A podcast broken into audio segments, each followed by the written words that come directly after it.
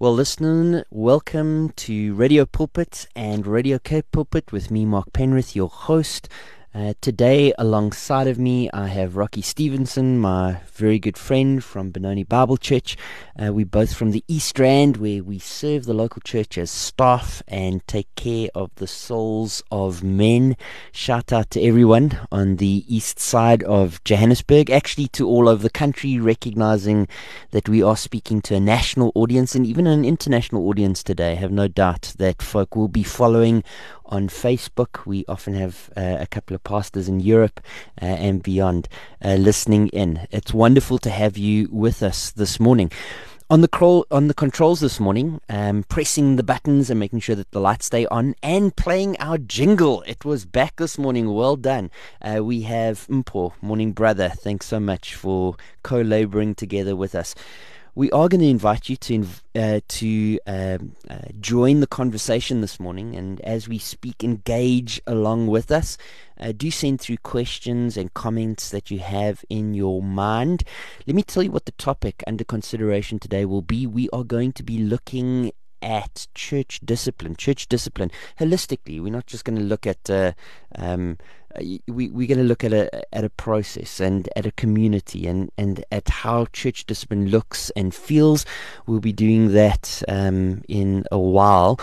But even before we hit on the topic of church discipline together with Rocky, and I hope that we will be having Tsepo Pitzel, my co-partner in crime extraordinaire, dialing in via Skype. But even before we get there, we are going to be talking to Michael Swain from FOR SA. Michael is the executive director of FOR SA. He has studied law. He's been successful in business. He has co-founded a church movement in South Africa. And FOR SA is a legal advocacy organization working to protect and promote the constitutional rights to religious freedom in South Africa. We have Michael on every single week. We talk about really what's happening at the coalface of government, and this morning it will be no different. We're going to be talking particularly about FOR SA's submission to Parliament on the impact of the COVID-19 regulations on the religious community in South Africa. Michael, are you with us, brother? I hope so, Mark. How are you doing? Can you hear me okay? Yeah, I'm fine. Not too bad. Travelled through from Benoni to Pretoria today, and you can just feel that winter is starting to set in. It's starting to get ever so cold in the mornings and early evenings. You guys doing okay down there in Cape Town? Yes, still lovely and sunny, but also a little chill in the air. Yeah. So, but it's good to be with you, good to be with your listeners this morning. Well, brother, obviously COVID-19 has been the topic of the day for a year and let's go with 2 months. I mean, really, it's affected all of us, everybody, to one degree or another. Obviously, many of us are looking to the future and considering how our lives are going to be impacted for the next 5 or 10 years. I know that you've been speaking to government regularly on the topic of COVID-19, specifically how that relates to the religious community in South Africa. And I know that you've been making these submissions and was wondering, what are they all about and when will FOR SA make their submission before government? Well, Parliament has committees that basically meet. These are inter-party committees, and the COGTA Parliamentary Portfolio Committee has actually invited comments or submissions on the impact on the religious community of the COVID-19 regulations. And as I think that you will be aware, as somebody who also runs a church, these have been pretty severe. And so the meetings are taking place. Unfortunately, they're not open meetings are perhaps as frequent or even as extensive as they should be because of the election year that we're now in, of course, and they've cut down the timing. But nevertheless, they have asked for submissions. And so these take place on the 29th of April, which is Thursday next week. And we are, FOR SA, making submissions basically on asking COGTA, asking the committee to explain why the extensive and complete ban on religious gatherings was imposed on the 29th of December and also extended thereafter on the 11th of January. And we also want them to say why the regulations must provide for religious workers and religious organizations to be essential workers, to be recognized as essential services. And then, of course, the issues also touch on the applications that we've made in the court case that we're currently filing and have filed in the Johannesburg High Court. So, yeah, let me just be clear, you know, FOR SA has never, ever said that COVID-19 is not a serious pandemic. It is serious. It has killed more people than we care to even think about. And I think that the question here is whether or not we, you know, not that we should, that we're objecting to what has happened, but there must be rationality behind it. There must be consistency behind it. You cannot simply do what we believe government has done and impose all kinds of regulations and all kinds of restrictions that fundamentally impact our constitutional rights without having some very good, solid scientific evidence to show that those moves are in fact justifiable. Michael, I'm so glad that you're moving this conversation forward, because it really has affected the local church. I just think of myself personally and the people that I serve and just how life is upside down, and sometimes you can't give a reason, an account for some of the things that we are forced to do at the moment. They don't make sense. And so I'm glad that you are appealing to government. I'm glad that you're having this conversation, and I'm looking forward to hearing the outcomes from it. I know that you've also taken the government to court. You've got a court case that is being heard. What's the status of that at this stage? Well, it's now in its final stages of the filing of papers. Legal processes involve an awful lot of back and forth, you know, filing papers, responding affidavits, and now we're at the heads of argument stage, which is basically where we will be presenting our final legal arguments as to why we believe that the restrictions that were placed by government, specifically around the time of the total lockdown earlier this year, were irrational and illogical and disproportionate. And bear in mind that government cannot limit a constitutional right unless it can show that it is reasonable and proportionate. There is no lesser way of doing what it's done to limit the right. And in a pandemic, of course, it can, but then it must prove it. And we have asked and have received literally no evidence from the state to back the way that they have treated, in many cases, and unfairly discriminated against the religious community. It's interesting that yesterday, the Department of Health published a series of recommendations that they were provided by their Ministerial Advisory Committee, the MAC. And this is the panel of experts which government supposedly relies on to inform its key lockdown decisions.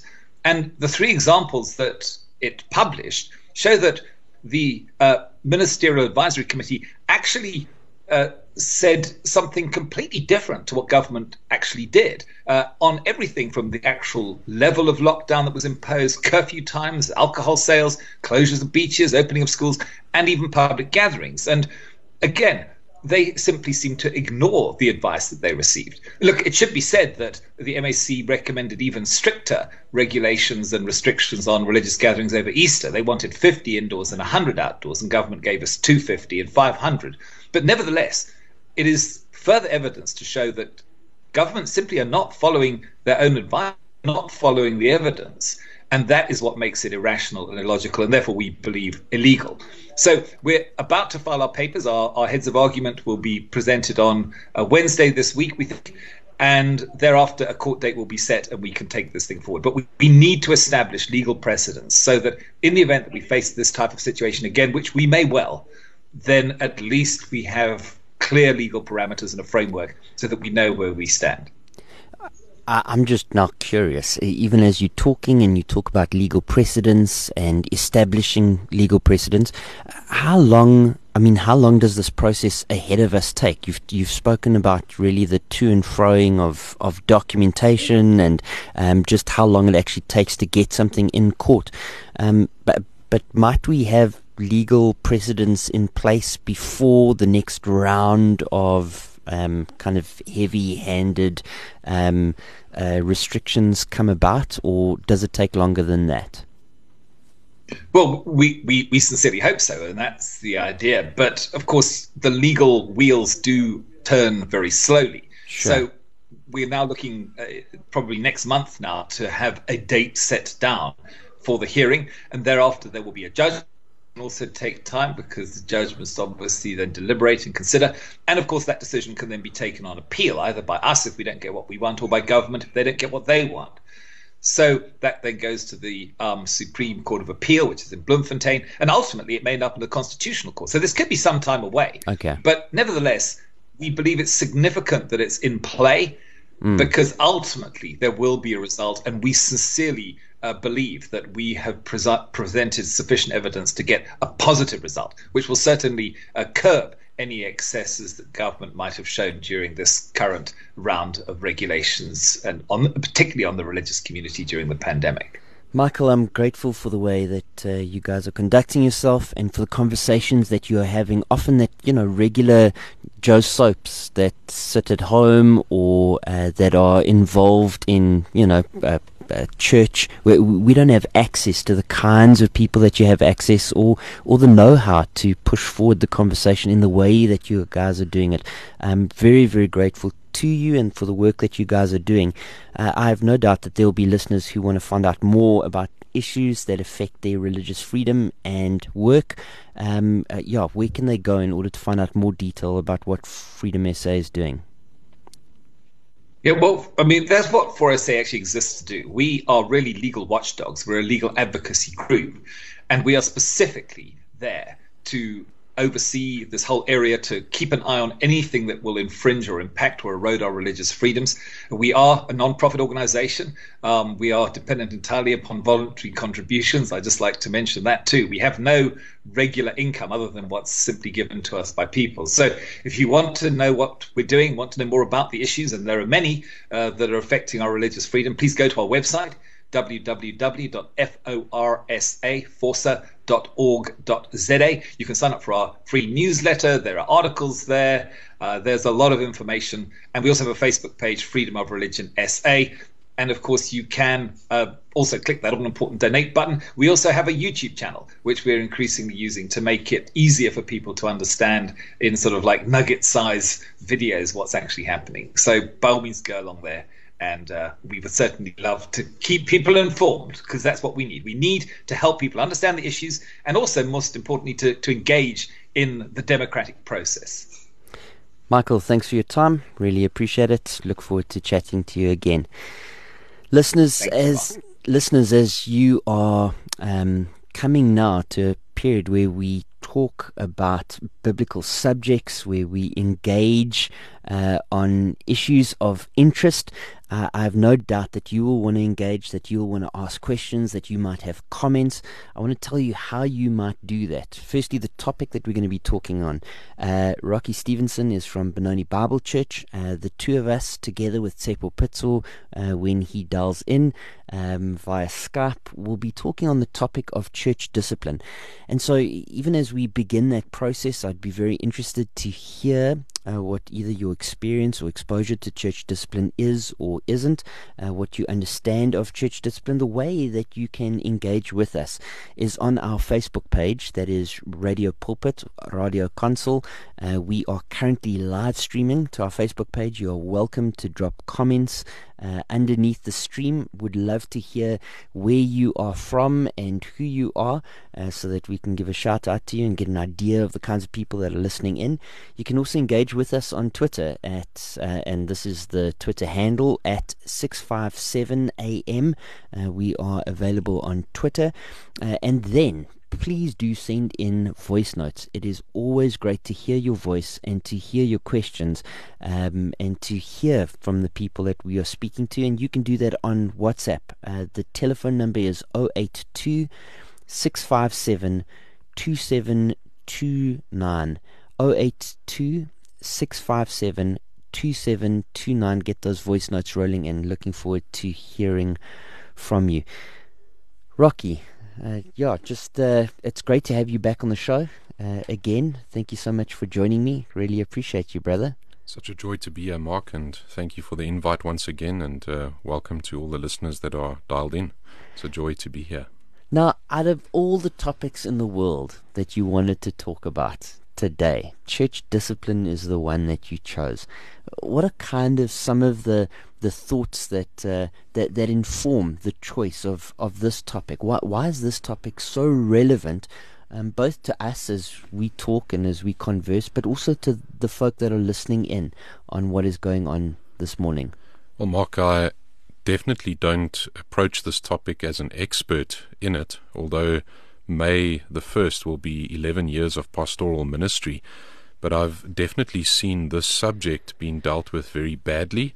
I myself have got regrets in regard to some of the ways that I've dealt personally with church discipline in the past, but we have God's word that speaks to this, and we have solid truth that speaks into the discipline that we go through. And church discipline itself has gone very much out of vogue. It's not something very popular.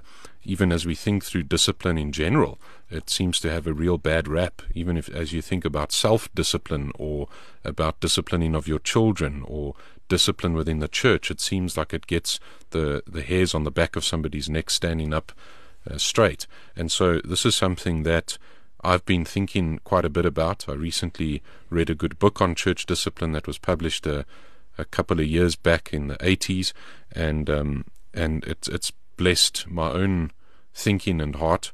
It's called Beyond Forgiveness, and just thinking through this subject. Last time that I came on, we spoke about conflict, and I thought either we do a part 2 on conflict. There were lots of questions that came up even regarding that, but it really does touch similar veins in regard to within a local church and the need that we have toward having loving, restorative church discipline on display. And so I've not seen it done very well many times, and church itself is very messy. That's just, I guess, as a form of introduction.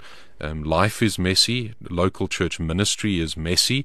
You might be, as a listener, listening going, yeah, that's what I thought. You know, you Christians are such hypocrites. And the good response to that is, well, there's always room for one more. And we are messy, and life is messy. But it comes at a point where you realize that sin is a very serious subject, and holiness is a very serious subject. Our sin primarily is against God, but it also is corporate, and it affects one another. And so this is where it comes into play in regard to the local church and church discipline there. I mean, we've started to use this word discipline, and you've pointed out just how bad we are at self-discipline, how bad we are at disciplining our children, how bad we are at disciplining ourselves in all areas of life. I mean, I think of what we eat, I think of how we exercise. Just discipline is certainly out of vogue. You made that point really well. What is discipline at its root biblically? What is discipline? It's a great desire to have an individual walk rightly with their Lord, and then also walk rightly with their fellow human beings. And so it has reconciliation very much at its core. If you care enough for an individual, you want them to walk rightly with God, and you recognize that holiness is really the only path towards true happiness. We sometimes think happiness is found in earthly possessions or other things, but for us as Christians, we know that holiness is intricately connected to our joy and our happiness as individuals. And so that's where it really rests at its core, is a reconciliation between you and God, and then also reconciliation between you and your fellow believer. We recognize that whenever sin is being pursued, the wages of sin is death and destruction. There's a way that seems right in a man's eyes, and its end is destruction. If a person is pursuing destruction, and we truly do love that individual, we don't want them on that path. And so we want them to have a right walk with their Lord and their Savior. We don't want them to be really spitting at what the Lord Jesus did for them on the cross. But we also recognize that it affects our local churches. Whenever, and that's one of the things I said in the beginning, is that when this is done badly, it affects our local churches. And I've seen that even as a pastor of, now this is my second local church that I've had the privilege of pastoring, and we can see the way that when church discipline is not rightly done and done according to what the scriptures teach, it has such lasting ramifications for the local church. And what ends up happening, and what I've seen happen, is that an individual, when there hasn't been proper church discipline and I say proper, I'm talking about biblical church discipline displayed, that person often removes themselves from serving in a local church. They might not remove themselves from membership of that local church, but even their own even their own coming to church becomes sporadic at best. But they remove themselves from areas of service because they don't want to be under the spotlight, and they feel that they're unworthy, they feel that they are guilty, and there's no restoration that really ends up happening with a person like that, and that is a sadness. And the local church is impacted because you've got somebody with gifts that is no longer living them out within the context of the local church because there's not been proper restoration that has happened. Now, we do need to just pause and take a step backwards and define church discipline itself. Just with a bit of clarity, just a shout out to Justin B, who has become a regular listener.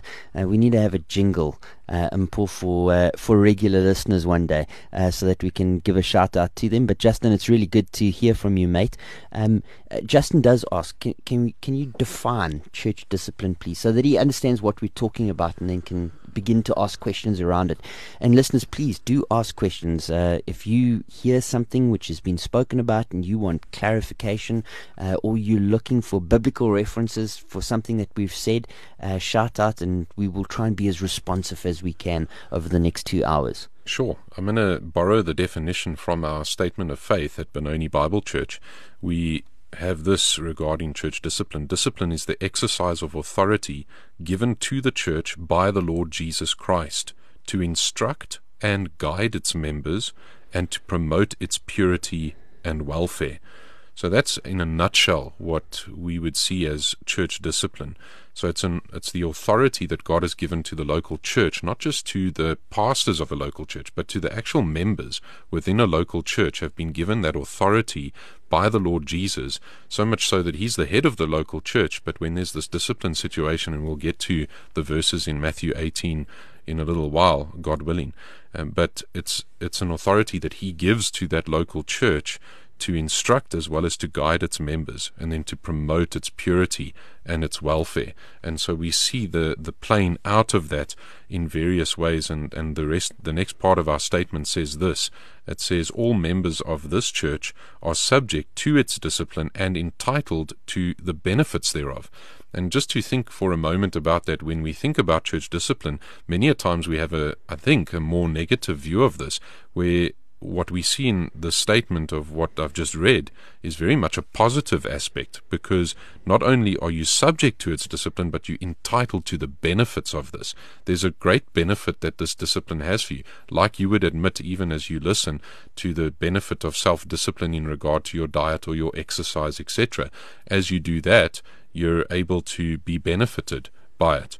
And then it gives a couple of extra points, and I'll read that as well. It says church discipline, and firstly, church discipline is for the spiritual good of the offender. Secondly, the vindication of the honor of Christ. Thirdly, the rebuke of the offenses. Fourthly, the removal of scandal. Fifthly, the promotion of the purity and welfare of the church. This power, which Christ has given the church, is for edification, not for destruction, and is to be exercised as under a dispensation of mercy and not of wrath. The goal is for every member to be presented faultless in the day of Christ. So I think that's a wonderful summary statement regarding church discipline from Benoni Bible Church's statement of faith. But to summarize just discipline itself, discipline is the exercise of authority given to the church by the Lord Jesus Christ to instruct and guide its members and to promote its purity and welfare. So really, we're talking about the bride of Christ, we're talking about the church, but rather than the church with a capital C specifically here, we're talking about local churches, the manifestation of that bride in particular times, in particular places, amongst particular people, those who have congregated and are the assembly, the called out ones, who are together and have a recognition for one another, a local church which loves one another, and yet there is sin, there's leaven in its midst. And we're talking about the exercise, the cutting out of that leaven, which is a process, but it's a relational process. If what I've understood, what you're saying correctly, it's a relationship. It's to be done in love, and it's to be done with an objective in mind, and that objective is a pure bride, a light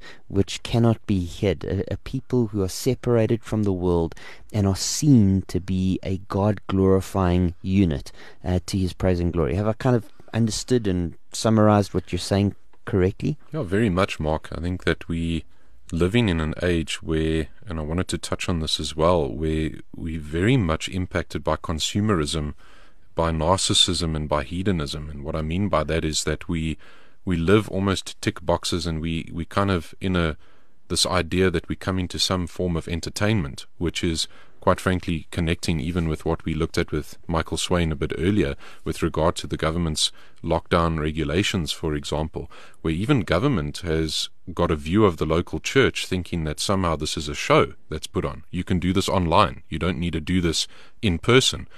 And in-person worship is so critical to this being played out. How can we actually know one another if we're not with each other, if we're not face-to-face with one another? Church is not just about coming one Sunday every now and then when you don't have some sporting event that is interrupting you from that. And how can we really care for one another's souls if we don't know one another? And so the fellowship that we see even in the New Testament and the New Testament church was a lot deeper than what I think some of us have come to think church is, even in our day. And so there definitely is at the very forefront of a discussion like this, when we talk about church discipline, we have to talk a little bit about church and what church is, the ecclesia, the called out ones, the assembling ones, those that gather together for the purpose of honoring Christ as their head, and we submit ourselves underneath Christ, who is our head. But just touching even on that with the narcissism as well as hedonism, we so much focused on me and I, and it really is actually about we and us and about honoring Christ. And with the hedonism, we seem to have such a pleasure-crazed world where if we're not getting what we quite want from something, then we just, well, we'll go somewhere else. You'll have somebody that will maybe come and visit the local church, and they might not mean exactly what they say, but they'll say to you, well, Pastor, I'm coming to check out this church. You think to yourself, well, how would I feel if somebody comes and says, I'm going to check out your wife? And you think about the Lord Jesus, who's the head of his church. That's not how we ought to behave, and they might not mean it that way, but we seem to have that mentality that church is just this entertainment thing, just like a cinema would be, or some other form of entertainment is what church has been deluded to, and our thinking of church has been deluded to that. So we must have a proper view of what church membership is, and the New Testament does teach us that in regard to the local churches that were even written to, like the book of Ephesus or Galatians, and you have these local congregations who covenant with each other based on their being born again and them being baptized, them identifying themselves with Christ. And we also see the New Testament giving us this outline regarding church discipline for those members that are in that congregation. You know, when we're talking about the church, and when we're talking about those people who constitute the church, who make up the church, I am reminded from God's word how often He refers to, both in the Old Testament, the nation of Israel and individuals in the nation of Israel as holy ones, and then in the New Testament, how often God's people are called saints. In actual fact, I think they receive that designation more than any other designation, that we are saints. The idea of being Saint Rocky or Saint Mark doesn't mean that we're perfect, but it means that we are holy, that we have been sanctified, that we have been set apart to God, that we are ultimately called out of this world. And so when we start to talk about sin, and when we start to talk about the church, really what we're talking about is we who have been set apart and called out from this world. When we fall into sin, that sin needs to be dealt with. it can't be ignored. It can't be ignored for the sake of Christ, for the sake of his bride, for the sake of his fame and for his renown. I'm reminded of that New Testament church on the day of Pentecost, when the church was inaugurated, right at the very start, just how unique and how amazing that body was to a watching world. There were 120 believers praying that the promised Holy Spirit would come as Jesus had promised in Jerusalem. And that day, those who believed the message, the gospel message which Peter had proclaimed, were baptized, and about 3,000 people were added to their number. That group of people were characterized by their devotion to the apostles' teaching, to fellowship, to the breaking of bread, to prayer, to being in one another's company. They were meeting together daily, spending every day in each other's homes, meeting together in the temple complex, breaking bread together, eating their food with much joy and sincerity of heart. And what happened when that people, that holy people, the holy ones of God, the saints of God, were together and representing Jesus Christ on earth? Well, every day the Lord added to their number those who were being saved. There was this relationship between the rapid expansion of the church and what the church looked like. They looked so unique and so different from the world. And I guess part of the problem that we have in our day and age is just how similar those who profess the name of Christ look to the world. How little life change we expect from those who profess the name of Christ. How little we expect them to actually put on and demonstrate the fruit of the Spirit in their lives, and a holiness, a set-apartness unto God. In actual fact, it's frightening and staggering that the church is in such a dreadful state in our day and age. Yeah, Mark, I think that what you've touched on there hits the nail on the head with regard to some of the pendulum swinging we've seen in church history. You do find that there are times where there's a big reaction against legalism, for example, and the pendulum swings all the way to the other side, and you have this libertarian kind of a view that emerges where people just have liberty to do anything, whereas true Christian liberty is really the ability to say no. You're freed from sin. You're not a slave to sin. You're a slave to righteousness. And so true Christian liberty looks like being countercultural. And I do think that we live in a time, even in our own country, where we haven't really gone through persecution for our faith in a long time. And I would say that the true church of the Lord Jesus Christ continues in the vein of what we see in the New Testament, and there's many places where that representation throughout the world will be maybe a bit better than what we've witnessed even in the last little while here, but we live in a country where even we put such high walls around our homes and don't even know our neighbors, and that starts to happen, I think, sometimes in the church as well. We start to have that same, I've got to protect myself, I've got my private life, and then I've got my public life, and then I've got my church life.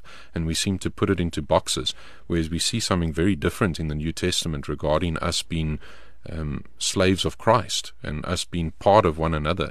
It's not about me, it's about we. It's not about I, it's about us. And we see that corporate kind of a aspect. What I did want to touch on as well is that if you're going to be in a church that is committed to a biblical view of church discipline, you must have as a prerequisite some other very high views, and one of those views, and you've touched on that, is a high view of the scriptures. We must be able to have a final authority, because when we talk about church discipline, it's not about, you know, how Mark would like to discipline somebody or how Rocky would like to discipline somebody. It's if we are pastors within the local church and elders in the local church, we must look at, well, what does God's word say about this? It's not a preference issue. It's not about what I personally like in somebody else's personality or where I maybe got a little bit offended. It's about looking at where and what is sin. And so you must have a high view of the scriptures, which then negates that you have a high view of Christ, or not negates it, it includes, and it includes a high view of the Lord Jesus and what the Lord Jesus did. I mean, just as an example of that, we believe that Jesus Christ is the only begotten Son of God, the eternal Word, who became flesh. he lived a sinless existence, and not losing his divine nature so that he might be a perfect redeemer for mankind. We believe that he was conceived by the Holy Spirit, born of the Virgin Mary, and is the true God-man. We believe in his vicarious, that means on behalf of others, and substitutionary, that means in the place of others, atonement for the penalty of man's sin. If we don't believe that he paid the penalty for man's sin, how will we even have a right view of what our offense is before God? And as we think about Christ, and we think about what he endured at the cross, we very much realize that we were part of that crowd crying out, "Crucify him." We were part of those ones that he prayed to his Father, saying, "Father, forgive them, for they know not what they do." We would have might as well been the one actually swinging the hammer to nail him to that cross. And that's what our sin has done. If we don't have a high view of Christ, we won't have a high view of what sin is, and how terrible that is, and how offensive that is before the Father. And we continue even with that idea of the Lord Jesus. We believe in his bodily resurrection for our justification. We believe that Jesus Christ is at the right hand of the Father as the believer's advocate, intercessor, and mediator. It's very grounded in our theology. And if we don't have a high view of Scripture, then we won't have a high view of Christ, then we won't have a high view of sin, then we won't have church discipline. And I think that many times where our theology goes is very much where true church discipline would go, and the practice of that with each other. And we won't then be subjecting ourselves to that benefit as a local congregation. Every single one of us as Christians would recognize that we are one person with two natures. We have the old nature of the old man, but we also have the new nature that is after Christ. And when we were born again, we received the Holy Spirit, who abides in us and works in us and enlightens us toward what the Scriptures teach. But there's that sanctification journey. As much as we are saints positionally, there is this progress that happens. We're still this side of heaven, and we're still this side of the Garden of Eden, and it's messy. And we ought to at least come to that humble position where we go, I'm not perfect, but I have a perfect Redeemer, and I have his perfect word to apply to all aspects of life and godliness. And that church discipline then helps us to see what are those areas that we need to go in. So, I mean, yeah, we are. We're talking about church discipline. We're kind of picking up some momentum. You can feel we're starting to get to some of the issues and some of the complexities. I think it would be a good time now to read from God's Word and take a look at what God's Word says about church discipline. We don't have to read every passage. I'm thinking of 1 Corinthians 5, Acts chapter 5 might be examples. There's a passage in Titus towards the end of the book. But Matthew chapter 18, really the words of the Lord Jesus Christ as it relates to church discipline, would be a great biblical place to start in terms of identifying a process and setting a precedent. So let me read the passage, and then we can start to talk about what church discipline would actually look like before we start to talk about some of the complexities around church discipline. Matthew chapter 15, did I say chapter 15? Matthew chapter 18, beginning at verse 15. If your brother sins against you, go tell him his fault between you and him alone. If he listens to you, you have won your brother. But if he won't listen, take one or two others with you, so that by the testimony of two or three witnesses, every fact may be established. If he doesn't pay attention to them, tell the church. If he doesn't pay attention even to the church, let him be like a Gentile and a tax collector to you. Truly I tell you, whatever you bind on earth will have been bound in heaven, and whatever you loose on earth will have been loosed in heaven. Again, truly I tell you, if two of you on earth agree about any matter that you pray for, it will be done for you by my Father in heaven. For where two or three are gathered in my name, together in my name, I am there among them. Well, I mean, there's a whole lot going on in that short space of time, in just those few verses. A couple of verses that I have no doubt listeners would be quite familiar with. I think of that last verse, verse 20, for where two or three are gathered together in my name, there I am among them, is probably a very well-known passage of Scripture. and yet we find it in a place possibly which is unrelated to the way that we often apply it. We often apply it to prayer, to kind of like the prayer meeting. Yeah, we are few in number, but Christ is together with us. And yet it seems that even this passage is talking about some kind of decision-making process as it relates to a church decision, that God is affirming that as keys are turned and things are bound and loosed, that he is there with you as you go through that process. What's going on in this passage, Rocky? So we do see some of the process of church discipline played out for us here. Firstly, in verse 15, you see personal reproof, and so where there is the sin that has happened against you within a local church context, you now go to your brother, and I think that that's something that is possibly uncomfortable for us. We don't quite like confrontation, but there must be confrontation as well as confession, and that's key to the church discipline process. Many a times you find that the process even stops there at that first initial confrontation. I think if there's a sensitivity towards the Holy Spirit and a sensitivity towards God's Word, and I would encourage you that if you're in that position, that you take God's Word and you bring God's Word to bear, because that is our standard for life and for godliness. It's one thing to go to a brother and you should do that with much gentleness as well, recognizing often the biblical principles that come to mind of, well, take out the log out of my own eye before I take the speck out of my brother's eye. This is not calling us to be nitpicky with each other, and it is blessed to forgive. It's a blessing to a man to actually look over sin. That's something that's counted worthy within the scriptures. But you see a personal reproof that happens in verse 15. If that personal reproof fails as such, and you don't actually find that there is a confession that results from that confrontation, I think that would be a good way of judging that section in verse 15. Then you bring along other witnesses, and so you have a reinvestigation that takes place. And that's important as well in verse 16, because you might, as the one that initially brought the accusation, be wrong. And so you need the facts to be brought to bear. You need it all to be laid out on the table. You need to have it all uncovered, and you have this uncovered before witnesses. At that stage, you might have it that the accuser is actually wrong. It might be that the one that you've brought an accusation against was not themselves actually sinning.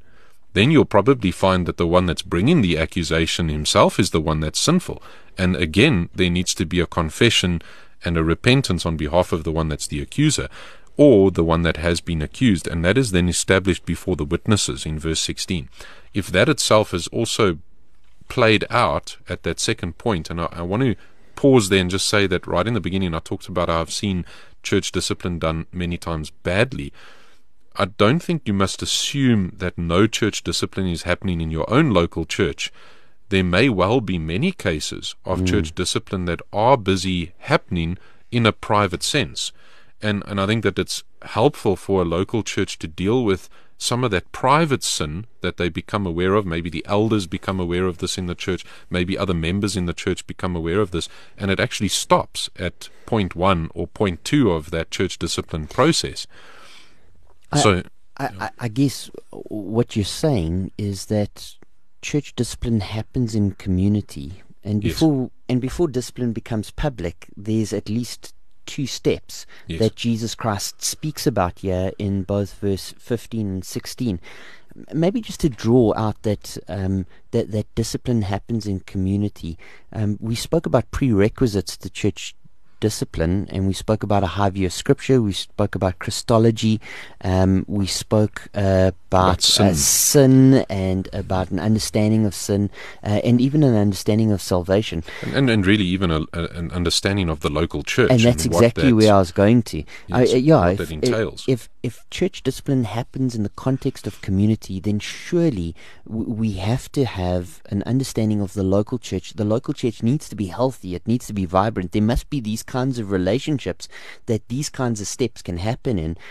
Else church discipline is going to be a formal, dry, dusty, hurtful, and and not God-honoring process at all. I've heard of it as spoken of as bringing out the big guns. You know, yeah. Bringing out the big stick. Yes. You know, like now that you're finally at this point where you're so frustrated with a member in your church, then you bring out church discipline. All justice and all wrath without any love like or mercy pull out or them grace. Cannons and you blast away. Tsepo, brother, I want to bring you into the conversation at this stage, and then we're going to listen to one or two user comments, and I do thank the users that have dropped voice notes. We're going to be listening to those straight after the break as an introduction to the next section. But Tsepo, maybe just to bring you in and to ask, brother, when we talk about church discipline, when we talk about these first two steps, first of all going to a brother one-on-one, and then going to a brother and bringing others with in order to establish if sin has truly been committed, what does that actually look like in a local church context?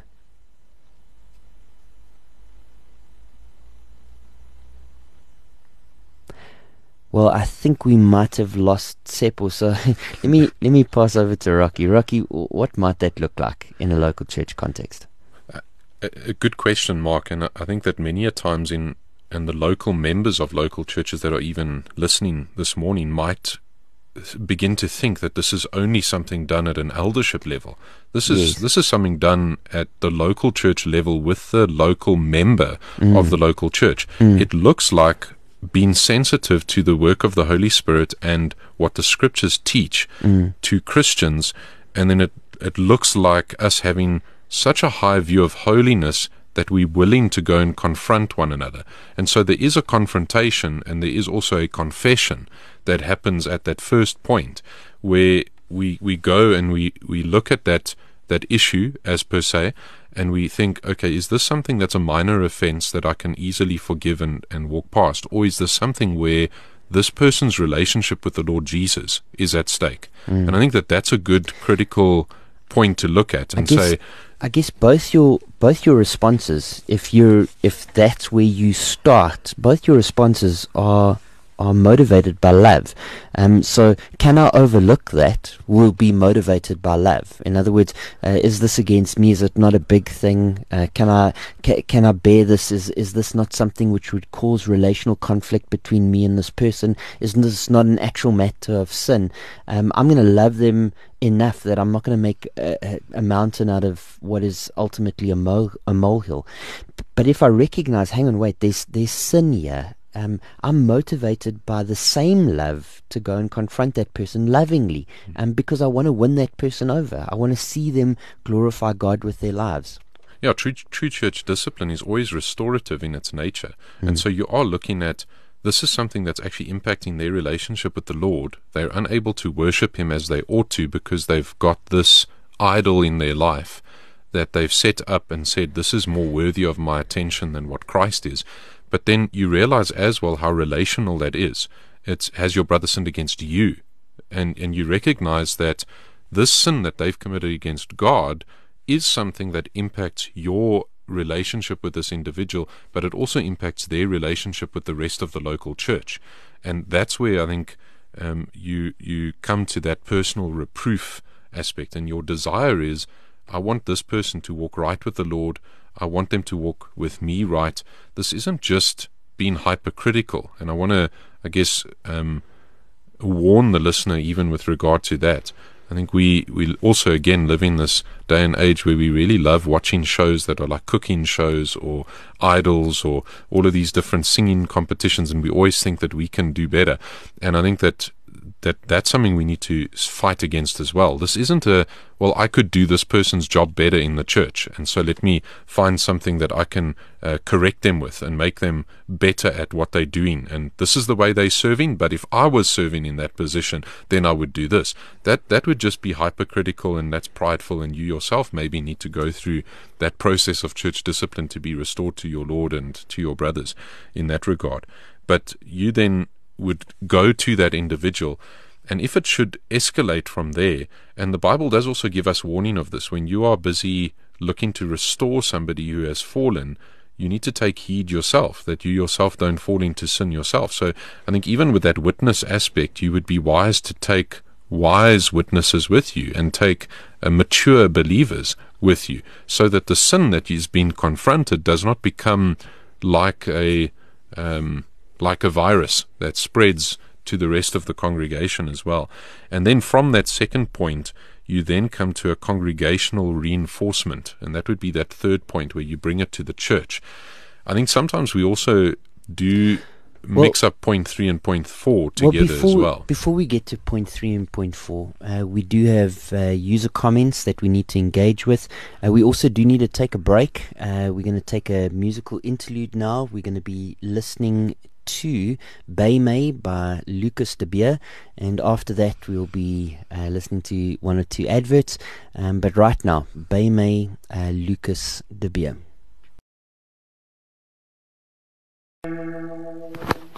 Good morning, thank you for the show. Yes, the topic of discipline in the church, in the house of God, that's for us, the saints. And the word is there for discipline and reproof and to train us, and yes, for encouragement. It is there for all of that purpose. And a saint of God will not refuse correction.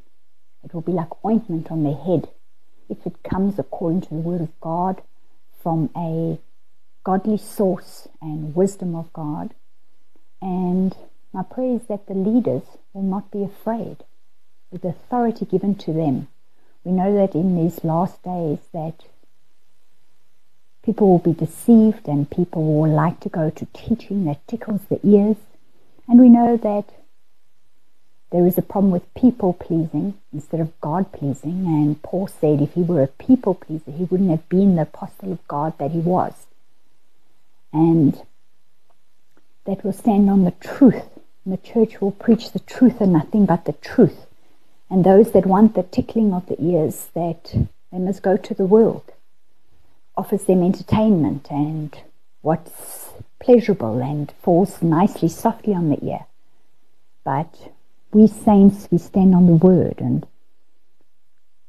yeah, that is my prayer for the leaders in the church, that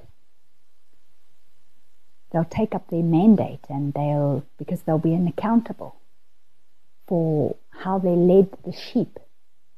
And if there's a time for discipline, there's a time for rebuke, then so be it, because there's a time for everything.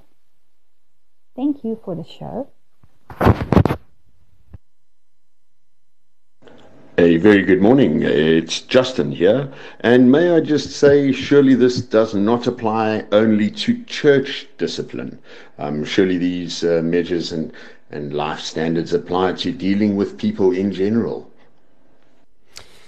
Yeah, thanks very much for those two voice notes, and maybe just a reminder to listeners how you can engage on this topic. This topic this morning is church discipline. We'd love to hear your voices. We'd love to hear your comments or your questions.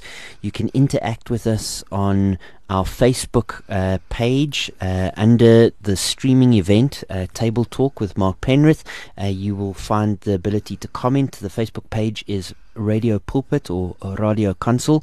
Our Twitter handle is at 657am, and you can send voice notes in to 082-657-2729. Really looking forward to hearing those voice notes. It's always great to hear your voice as we engage on biblical topics. This morning I'm speaking to two folk. I'll be bringing Tsepo Pitzel in shortly. Tsepo Pitzel, he is on Skype. He's not with me in studio. My co-laborer at Crystal Park Baptist Church. And I'm speaking to Rocky Stevenson, who's the pastor at I nearly said Crystal Park Baptist Church. That would be a bit awkward. There'd be two of us at Benoni Bible Church. A really good friend of mine.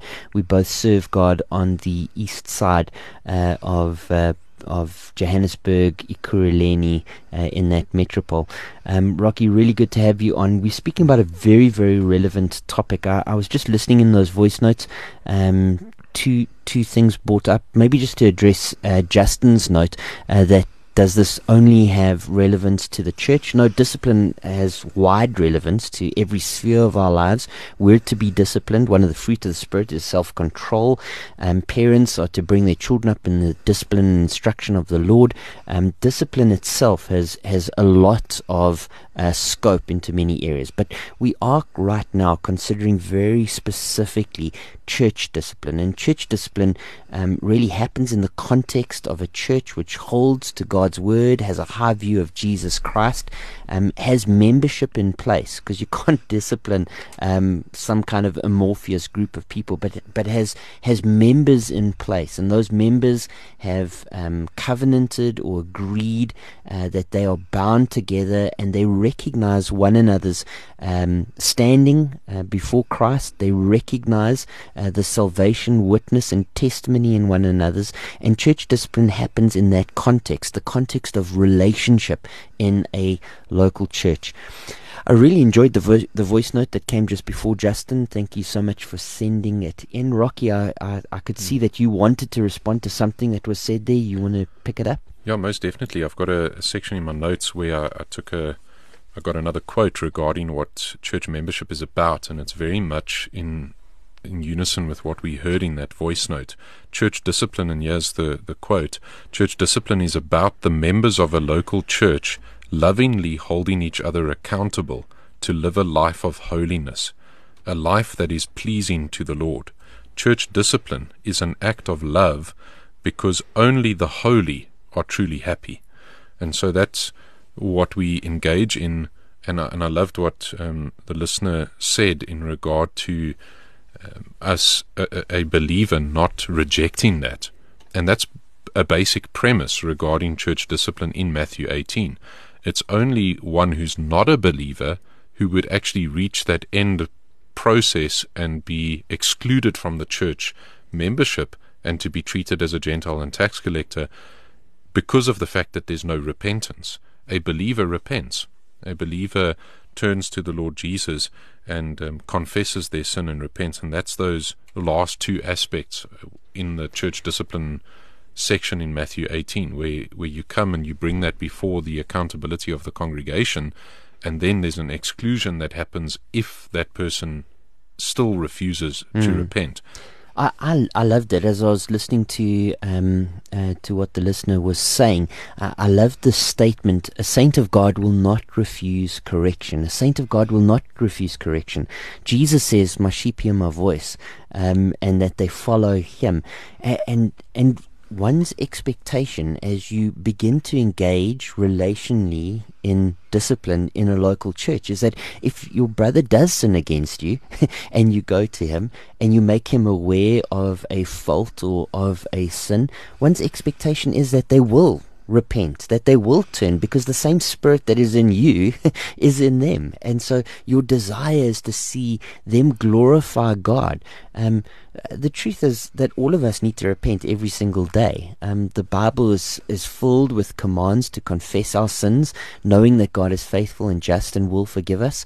The Bible is filled with this reality that our sanctification, our setting apart, our holiness unto Christ is a progressive project that begins at the point of salvation and is never completed until glorification, until we die and are united with Christ in perfect bodies.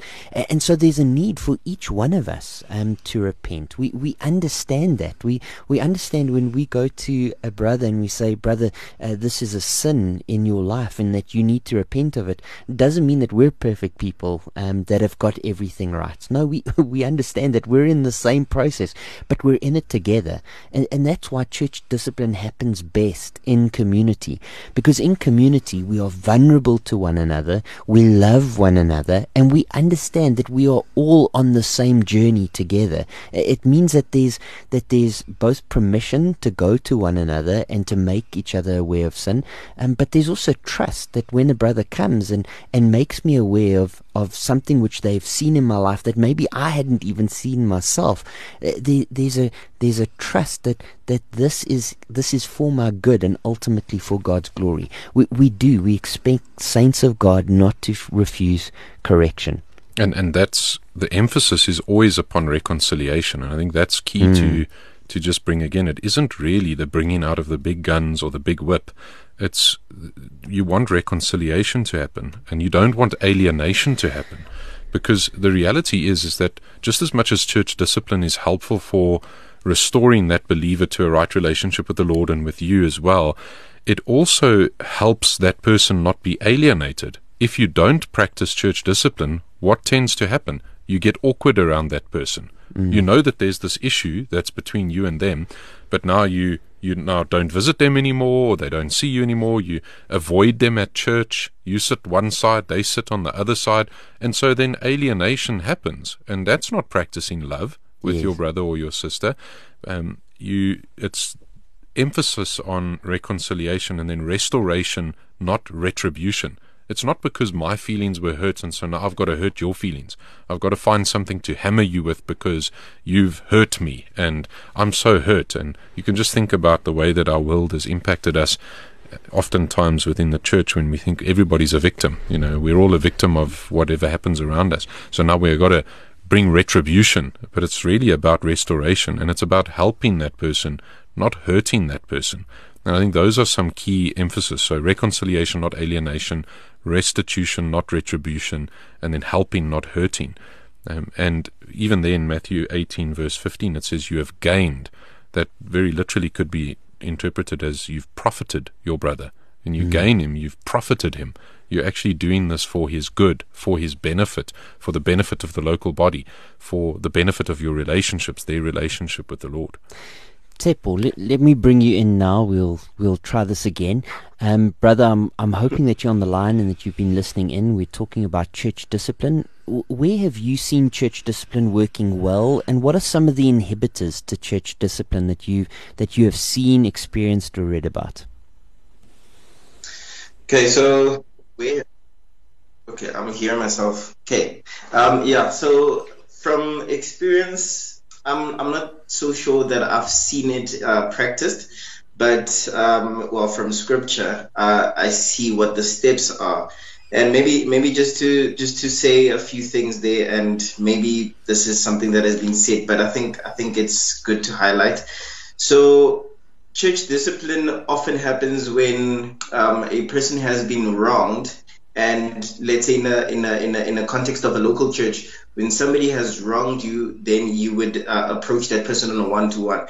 But that is the one side that has been addressed. But the other issue that I think we may have not touched on is if somebody's caught in sin, maybe particularly not in relation to another person in the local church. So that one is a bit tricky, I think, because once the sin becomes known to a particular person, I think many people don't know what to do with it. It's maybe they would want to go to the pastor first, or want to go to another member to get guidance on it. And when it comes to that, confidentiality also gets broken. So I think in that case, I've never seen it happen. And maybe in my case as well, not having known in the past what to do, I had gone to somebody, maybe an elder, and said, I know about this situation. What do you think the step is here?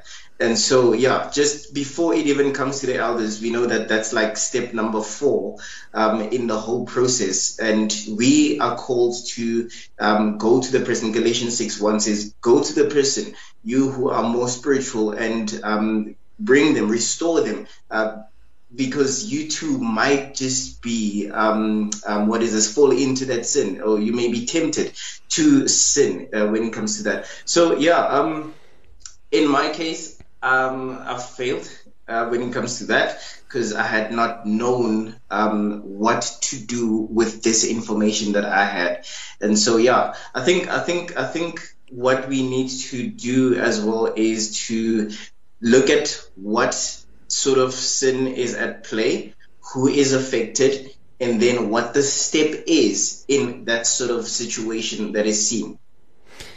I guess you are highlighting 1 Corinthians chapter 5, which is a comprehensive section followed up in Paul's second letter to the Corinthians, where Paul is dealing with a very public sin that was known to folk in the church. I mean, to read 1 Corinthians chapter 5, Paul actually says that it's been reported that there's sexual immorality among you, the kind of sexual immorality that's not even tolerated among the Gentiles, a man sleeping with his father's wife. And are you arrogant? Shouldn't you be filled with grief and remove from your congregation the one who did this? And he says, even though I'm absent in the body, I'm present in the spirit, and the one who's present with you in this way, I've already pronounced judgment, and the one who's doing such a thing. When you assemble in the name of the Lord Jesus, I'm with you in spirit, with the power of our Lord Jesus. Hand that one over to Satan for the destruction of the flesh, so that his spirit may be saved in the day of the Lord. And just a little bit later in verse 9, he says, I wrote to you in a letter not to associate with sexually immoral people, and I did not mean that the immoral people of this world, or the greedy and swindlers or idolaters, otherwise you'd have to leave the world, but I actually wrote to you not to associate with anyone who claims to be a brother or sister and is in sexual, immoral, or greedy, or an idolater, or verbally abusive, or drunkard, or swindler. Don't even eat with such a person. For what business is it of mine to judge outsiders? Don't you judge those who are inside? God judges outsiders. Remove the evil person from among you. I mean, that would be a great example, and a biblical example. Are 13 verses devoted to a person who is in clear, fragrant public sin, and that sin is known from others. Of course, the story doesn't end there, because as we read in Paul's second letter to the Corinthians, again this judgment, this pronouncement which Paul has had, that he calls upon the Corinthians to assemble and to put into action, this has a restorative result. In 2 Corinthians chapter 2 verse 5, we read that if anyone has caused pain, he has caused pain not so much to me, but to some degree, not to exaggerate, to all of you. And this punishment by the majority is sufficient for that person. As a result, you should instead forgive and comfort him. Otherwise, he might be overwhelmed by excessive grief. And therefore, I urge you to reaffirm your love to him. And it seems fairly clear from the context that Paul is now saying, well, you assembled, you recognize that this person had sinned, you put him out of your midst, but there has been repentance, there has been true acknowledgement of sin and a turning away from sin. And so as a result, you are to come together. In 2 Corinthians chapter 2 verse 5 to 8, you're to come together as a majority, and you are to reaffirm your love for him. In other words, there's been a reversal here. Once there was leaven in the lump, that leaven was taken out, but that leaven is no longer leaveny. You're to bring it in and reaffirm this person's salvation. Another question, although related to these steps of discipline and how they actually play out, and we haven't come to the third and the fourth step. We're due to get there now, Rocky. But a question comes in on Facebook. Hi, Mark and Rocky, please help me out here. What if the person who's being corrected about something which they have not been convicted of as being a sin by other members' opinion that is a sin? So, for example, and she's not just pulling this out of the air, smoking or gambling or dancing or having a glass of champagne at a wedding, etc. I grew up in a very legalistic church and would like to hear your views. So, in other words, there's been no possibly there's been no even going to this person in order to say, hey, this is a sin. There's just been an innuendo, a gossip, a conversation behind the scenes, and this is mounted against the person. The person's not guilty of anything that the Bible says is sin. 2 or 3 witnesses haven't been brought in order to establish that this is sin. This hasn't even been brought to the church's attention, but there's this kind of feeling in the air that this person is living a sinful life. It's never been dealt with. What would your response be to that, Rocky? I do think that we want to be very gentle with dealing with each other. And when we talk about legalism, if we start, I think even legalism needs to be defined. The minute that you add, you must do this to be saved, or you must do this to remain saved, you've got legalism. And if somebody is saying, well, if you smoke a cigarette, you are going to now go to hell because you've smoked that cigarette, you've got to be careful. I think with applying church discipline, you want to be patient, you want to be gentle, you want to walk with an individual, you want to recognize that God is dealing with that person as he is dealing with you, and that might be something that you can see quite visibly. There might be, your local church might have taken a stance on certain things as well, so you want to have sensitivity to the local churches that we might be talking about as well here. But you do want to be able to go to a specific passage in Scripture. You want to be able to show them where this is sinning against God, where it's impacting their relationship between them and God, how it's impacting their relationship with you. And then if you feel that that it is something that you need to pursue the church discipline route with, to then pursue that with great gentleness. And then it's to really follow the process. So I think with any matter, let's say it is something that you're quite offended about, the fact that your brother's smoking a cigarette after church, then follow the process, and then you might come to the realization that you've been quite judgmental of that individual, or there's certain things in your life. So I think that but a great sense of caution should be implemented in regard to that. There are certain areas within the Scriptures that are very specific. I think the reader mentioned there drinking a glass of champagne at a wedding. Is there a place in Scripture that you could go to that says drinking a glass of champagne at a wedding is now a sin against God, a sin against your brethren, and a sin against the local church and the stand up? Maybe in some cultures that would be. Maybe that would bring reproach to Christ, and there's a bigger issue at play with regard to the glass of champagne. But I think we do need to be very cautious with this. This isn't saying go and hold a magnifying glass up to try and find any spot or wrinkle that you can find in your brother or your sister. I think we do need to practice much gentleness and patience with one another, and really be circumspect even in that.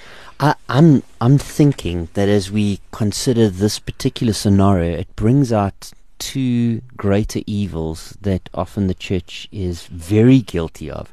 The first is that we actually don't go through any of the steps of church discipline, but people rush to judgment, and we judge one another, and we bite one another, and we devour one another, and we talk behind one another's back, and we gossip, and there's all manner of sin that we are actually guilty of, without even bothering to go through any act of love and confront in any way. I think that's probably the greatest sin on display, and if I've understood the conversation correctly, the scenario that's been put in front of us. And I think that that's probably, especially in very unhealthy churches which are in an unhealthy relational state, I would imagine that is probably the greatest sin that the church is often guilty of. A second one would be a type of fearfulness that we have inherently in us, and some of this actually might be driven by culture, but a type of fearfulness to confront anyone on almost anything. It is always easier just to let almost anything without exception slide by, because our desire is not to hurt anyone's feelings or get anyone upset in any way, and I would say that's probably a second sin that the church all too frequently is guilty of. I love thinking through Shepherding a Child's Heart by Ted Tripp, who writes a wonderful book for parents with their children, and he talks in various chapters regarding discipline of children. And one of the areas that's been so helpful to think through when you're disciplining your child is you identifying with the fact that you yourself are a sinner, and that you yourself are in need of a savior. And so when you pray with your child after you've disciplined them, you're saying, well, there's hope for sinners like us. And I've seen this approach even with some older, wise pastors. I think of a wonderful brother here in Pretoria, Willem Bronkhorst, a fantastic minister of the gospel, and just a wonderful pastor at heart, and his approach often is, well, how can I help you? And so let's say you've got a church member that is a chain smoker, and I don't know, it looks more like a tractor or whatever. I mean, of course, if you love that individual, you know that's not good for them, but the approach ought to be, well, how can I help you? How can I be of assistance to you in this area that maybe you need in some self-discipline in. There are other areas. I mean, how often, if you're part of a Baptist church, you'd probably realize that Baptists really can cook well. And there's others. I haven't been in other congregations, but I mean, some of the ladies in our churches can really cook some wonderful meals. But you know, you might be tempted at a church function to have thirds, fourths, and fifths, and you might even be looked at wrongly if you don't. But what about the sin of gluttony? You know, but there may be that need to come across to a brother and say, well, how can I help you in this? And that's very different from, you know, let me harm you with my gossip. Did you see how much Mark put on his plate at this function? You know, my word. I mean, and he had like 7 glasses of Coke. And I think that when we have that mentality of how can I help this individual, that's a very different one. But Tsepo also touched on some of the areas where, and the scriptures give us this as well, where church discipline is actually sped up. And one of those you touched on in 1 Corinthians 5 with sexual immorality, where there's this public scandal. And that ought to be dealt with immediately. You don't sweep that under the rug. And there even is times where maybe the government authorities need to be brought in. And I think that we can sometimes be guilty of that. And Tsepo even touched on confidentiality. I think sometimes even pastors can be guilty of this when they become aware of something that's actually a crime, a moral crime, not just against God, but actually ought to go before the courts of the land because they bear the sword, and that's what their job is, Romans 13. They're meant to be punishing that which is evil and uplifting that which is good. And you ought to actually then, as a Christian, bring that consequence to bear. If somebody is truly repentant, and we see this with David, a man after God's own heart, he was willing to bear the consequences.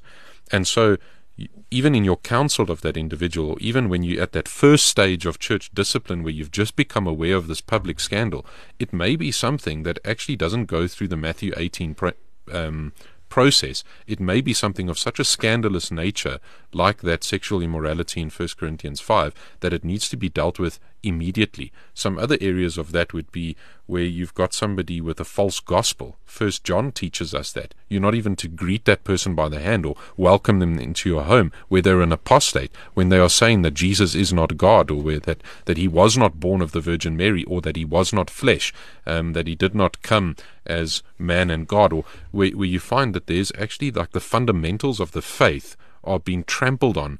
There's an area where there's to be immediate kind of a discipline from the elders within a congregation.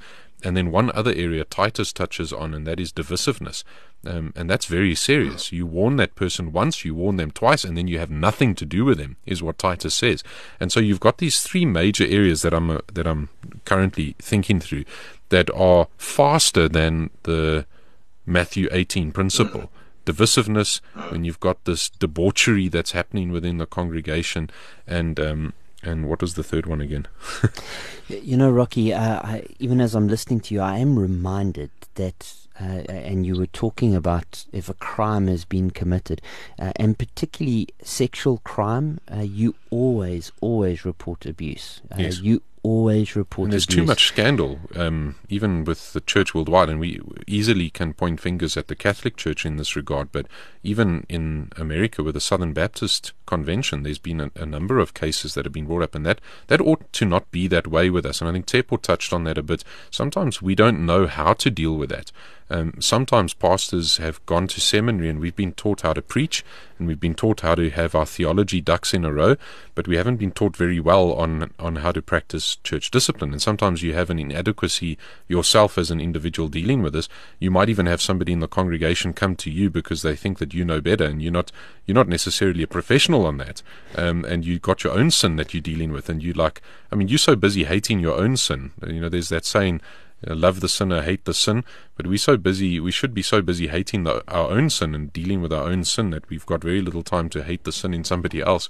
But there's a sense where this is often not done as well as we ought to do it. And so I think there are a couple of principles that if there's a listening pastor or a listening elder, or even a listening church member can put into place in regard to this. And one of them is that just because you don't see it happening doesn't necessarily mean that church discipline isn't happening. So pray for your local church. That would be a principle to put out front is just pray for your local church. This may be happening within the local church that you're part of on various levels. Maybe it's at that point 1 of church discipline or that point 2 of church discipline. You might not be aware of it at that point, but it might be happening, and pray for your elders and your leaders, like that listener that came on and sent a voice note.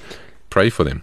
Teresa asks, besides believers not repenting from sin, what else should a church know about a believer who's being disciplined? And Tsepo, I'm gonna ask the question to you, because you've been very involved in bringing members into the local church. What are the kinds of things that local churches really do need to know and understand about members who are coming into a local church?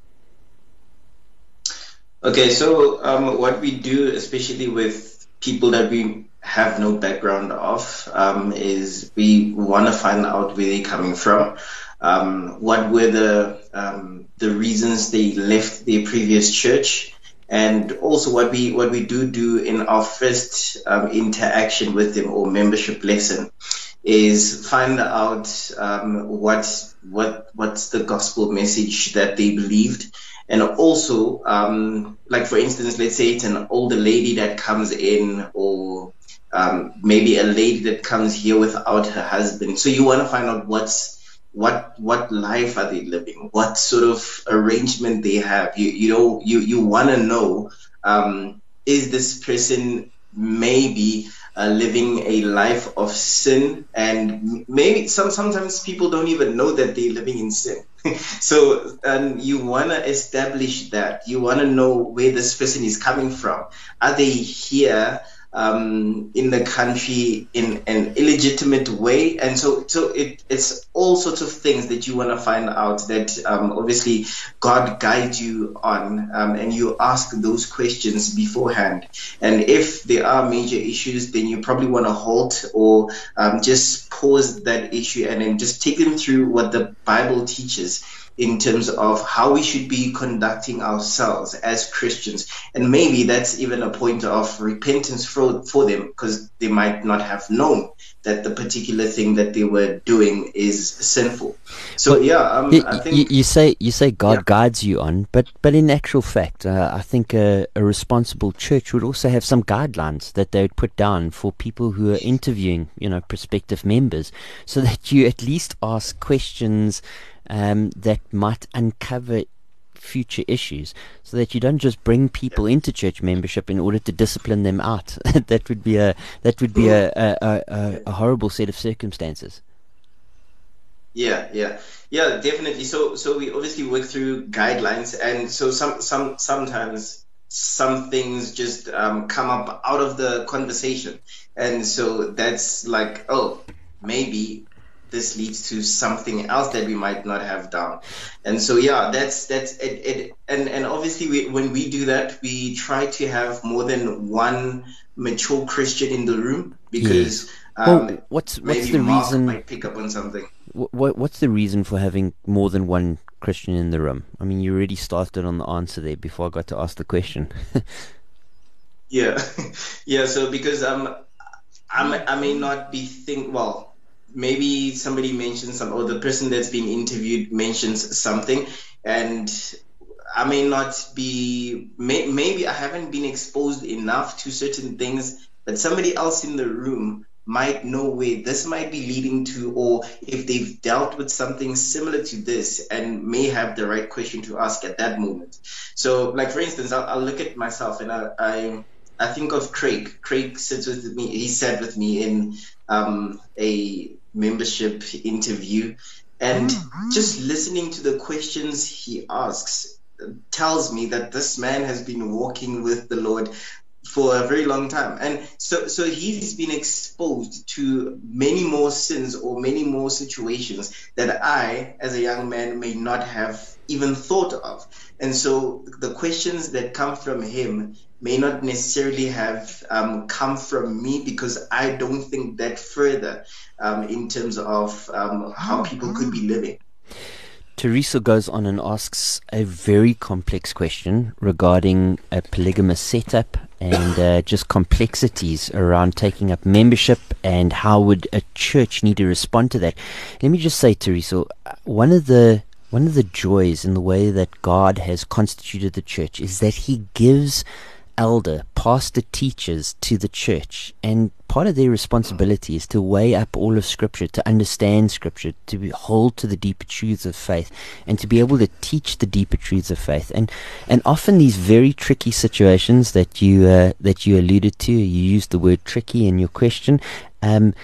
God specifically gives elders to the church so that they can work through those very, very dark waters in order to understand and in order to make right judgment, that Christ might be glorified and the local church might be built up, and it might be presented one day to him as a pure bride, and that God might be glorified. I don't want us not to have enough time to get through the next two steps of church discipline, and so Rocky, I'm going to again pass to you and just say we're in verse 18 of chapter 18, where verse 17. Yeah, verse 15 deals with that personal reproof. Verse 16 deals with that reinvestigation with witnesses, and then you've got congregational reinforcement in verse 17a, and that would be after you've had the second step where the witnesses are satisfied with the claims that have been brought, and every fact has actually been tested. And so there's a testing that happens. That group then may be represented by an individual that brings the case forward to the local church after this individual has not yet confessed and really repented of their sin, brings that to the congregation, and then that is reinforced. And the congregation in that type of a situation actually is called upon to pray for that individual, to also bring to bear to that individual that that person's part of their congregation. This is a body part that you are dealing with. There's a cancer that you have identified in one of the body parts that makes up the membership of that local congregation, and the rest of the body, because of that body part suffering, is suffering in result of, because of this. And so the rest of the congregation, I think the difficulty comes many a times that we would do point 3 and point 4 together. I loved what Tsepo was talking about regarding your interview process, and it's so relational. I think we've sometimes made church too programmatized, and you've got too many steps that are like, okay, here's the hoops that you need to jump through, and once you've jumped through the hoops, then we just have to make you a church member. And I think that's a dangerous form of church membership. It ought to be relational. It ought to be us sitting together. His sheep hear his voice. He knows them. They follow him. They, you know, even with Teresa's kind of a question, a Christian wants to hear God's truth and wants to apply God's truth even to the tricky situations in their life. They're willing to make the difficult changes that take place. They're willing to take the consequences of the bad decisions that they've made. And I know that these things are very messy, and it's messy indeed. If you tell this individual, well, you need to move out from your boyfriend, and he's busy paying the bills, or he's busy doing, this is the life that you've become accustomed to, and you need to go and trust the Lord. This person looks at you like, hey, this is a crazy step. But God willing, you have a local church that loves individuals enough that when that person has made that decision, somebody opens a bedroom in their home, or somebody loves them enough to actually care for them and help put food on the table, or hires them, or puts them up in a job. And so you take that maybe even to the local church and say, we've got this sister that is in need, because she's recognized she's been in an immoral relationship. She has listened to the counsel of the elders, and this is the situation that we're in. But sometimes we don't even get to that because we're not relational. So the congregational reinforcement happens when the whole congregation is actually grieved by the sin that this individual's in, and actually pleads for their case before the Lord in intercessory type of prayer, but then even comes to that individual and says, you need to repent. This is what has been brought to us. Now, that person might respond in various ways. One of the ways I've seen, if somebody's unrepentant, often they will respond in anger and resentment and bitterness and strife, and there'll be extra sin that even actually becomes exposed, and they really just expose themselves in that situation if they are unrepentant. And then it comes to that fourth step, which is in verse 17b, which is corporate removal. And that might be, you know, some churches will do that at a regular church service on the Lord's Day. Others will sometimes do that on the day that they would have the Lord's Supper. I've seen that some churches do that way. Some churches will do that at a QGM or an AGM. I think if you're waiting that long to do it only at a QGM or AGM, maybe something needs to be done a little bit sooner if you're dealing with that issue. I think there is an urgency. By the time you've reached stage 4, I think that you've established a good enough case that this is something that should be done there. I know that some might have different opinions on that. Let me come in with a different opinion. So if it gets done on the Lord's Day or gets done around the communion table, the reality is there's people there that are not family. You know, they're visitors. They've come to church, or maybe they've been attending for a while, but they're not recognized as sons and daughters of the house, as brothers and sisters of the community. Is it really appropriate to have what is a family discussion in the sight of everyone? I know that there will be a differing of opinion to me on this, and that's okay. I think there might even be a differing of opinion even within our own eldership at Benoni Bible Church. We haven't dealt with this topic severely enough, I think, to really come down to a point. But I think if we're looking at the local church as evangelistic, as opposed to actually for the believers, to train the believers for righteousness, and so that they might go and do acts of ministry even outside of the local church, I think that we might be tempted to not ever do something like this at a public gathering on the Lord's Day. But if we recognize the sovereignty of God and the fact that He might have somebody in that room that is not a believer, even maybe somebody who's not been caught out in the sin that they have done, maybe somebody that's there just observing for the first time, surely if we're practicing what the scriptures teach us, that even in itself speaks volumes to the congregation that is gathered. So I think, but I will leave that at the sensitivity of the local church level. You'll be part of a local church that will do things a certain way, and that they have the right to do that. They have the autonomy of the local body, which is one of the principles that we would uphold at Benoni Bible Church. So certainly we might do it a certain way. I'm of the personal persuasion that it should be done at the local church setup when you've reached that point, and that whoever is gathered there actually gets to witness the fact that this is a church that takes Christ seriously, takes sin seriously, and that might be a witness to others. Surely another church might not do it that way, and that's also okay. Let me appeal to scripture, and I'm not trying to change your mind live on air, but let me just offer scripture, or in fact I could offer a couple of scriptures, but it would kind of sound like this. Where do the decisions that your church make take place? Do the decisions that you make take place on a regular Sunday service? Do they take place as you celebrate communion around that Sunday service?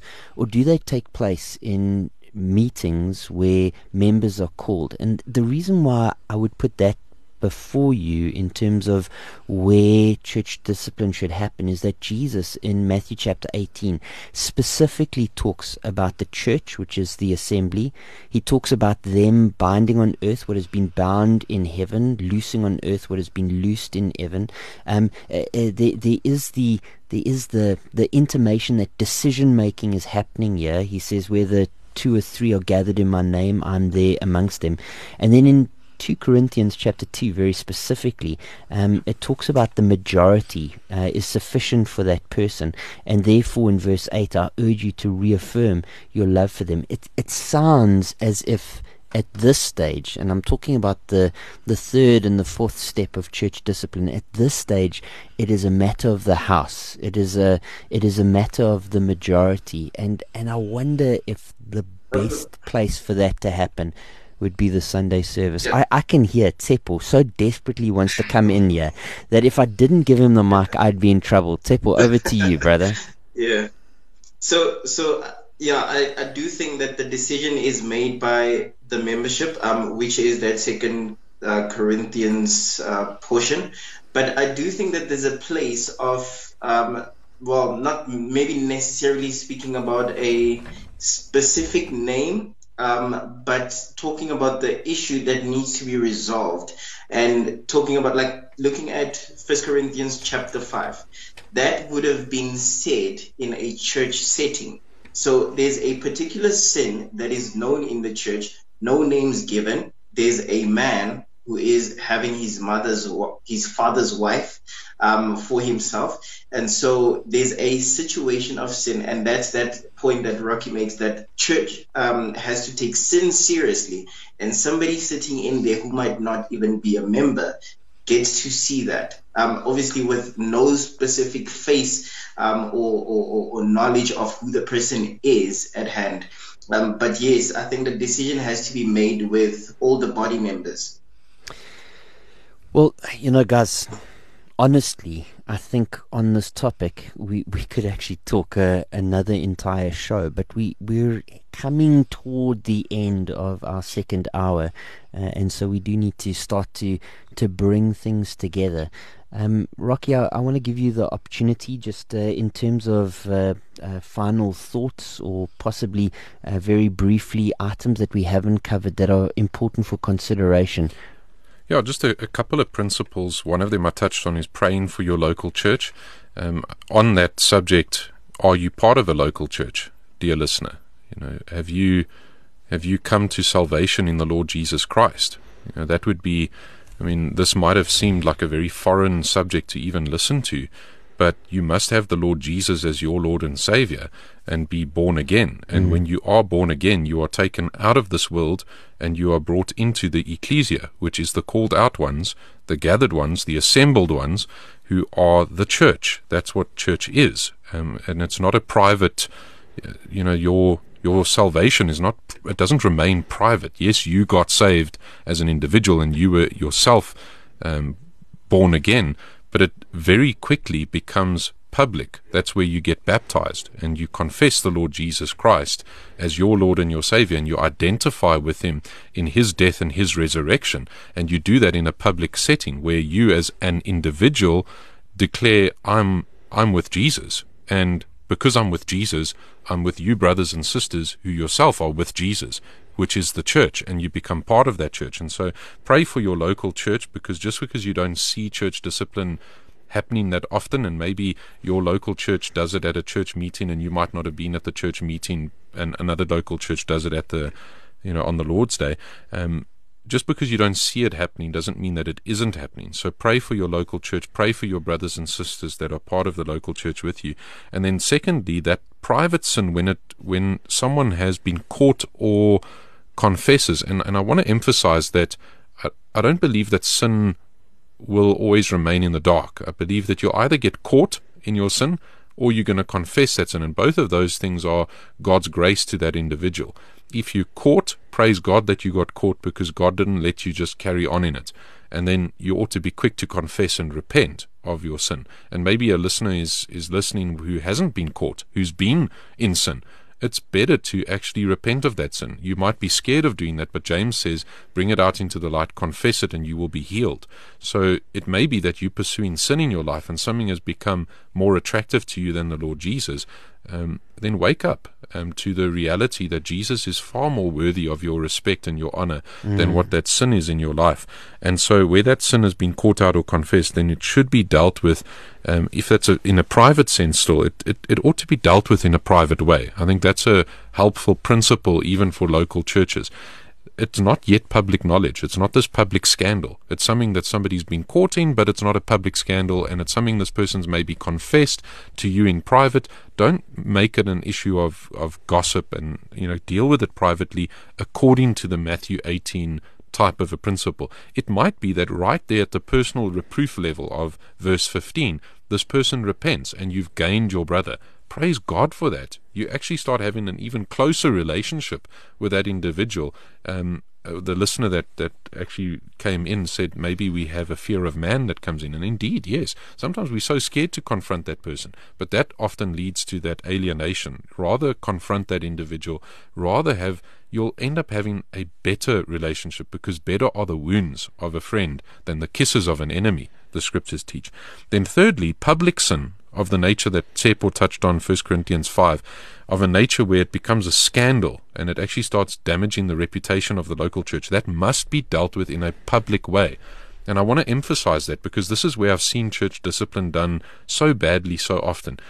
Oftentimes, it's a public sin, but it gets dealt with in a sweeping under the rug kind of a way, and that causes more gossip, more hurt, more dissension, more difficulty. It ought to be dealt with in a public way. Because it is a public sin and it's of a public scandalous nature, and it must be dealt with there like a 1 Corinthians 5 type of a type of an aspect. And then the fourth principle I'd give, and this is again emphasizing what Mark has touched on and I touched on, is that when the transgression is of such a nature where the moral laws that are punishable by the government have been committed, for example, pedophilia, or where there's rape, or where there's something of a nature where there's murder, there's various sins that we can commit, where there's public funneling of cash and you've been involved in corruption or whatever it may be, money laundering. These are aspects that the government then, that person should be handed over so that that consequence can be brought to bear upon that individual. And you'll find that as a Christian, you want to bear the consequence of the things which you have done. I remember one instance, a friend and mate at seminary, before he came to Christ, he was involved in a gang that was stealing cars. Once he came to the Lord Jesus, what was one of the first things that he did? He went and he confessed his sin to the police, in the police station, entrusting his life to God.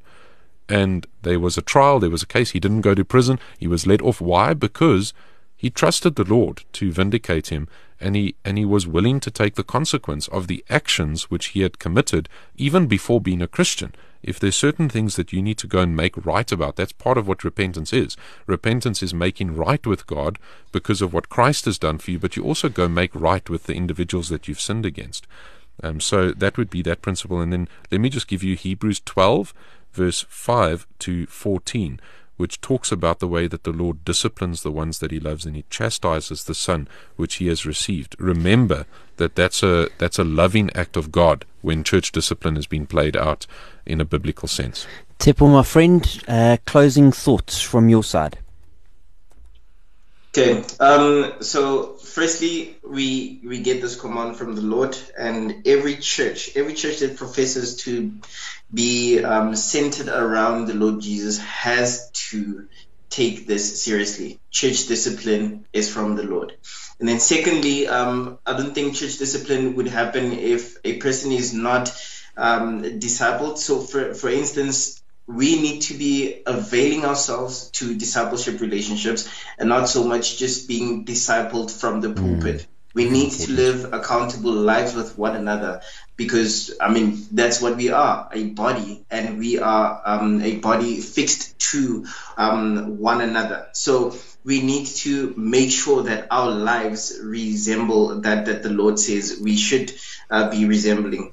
And then also, I think it's very important that we also know how to deal with these steps, so as to not wound people unnecessarily. And also, just if we don't know, we need to search the scriptures and know what we should, or what our role is in a particular case where discipline should be happening, and not gossip, because eventually we'll have issues in the church. And yeah, we need to be guarding ourselves and loving our brothers and sisters as we ought to. Excellent, Tsepo. Thank you so much for your input as well. And maybe from my side, if there's anyone listening that is in leadership at a church and you're thinking through church discipline, let me point you to one or two resources. 9 Marks of a Healthy Church is a book written by Mark Dever. Excellent place to start thinking about not just church discipline, but other marks that really constitute what a healthy church looks like. And then second to that, there is also produced by an organization called 9 Marks, a book called Church Discipline. It is written by Jonathan Lehman. Excellent introductory book to the topic. It can't be more than 120 pages, and it is very, very informative. Next week we will be having Lance Lawton, who is the Baptist Northern Association's coordinator, on talking about good elders, rarer than hen's teeth.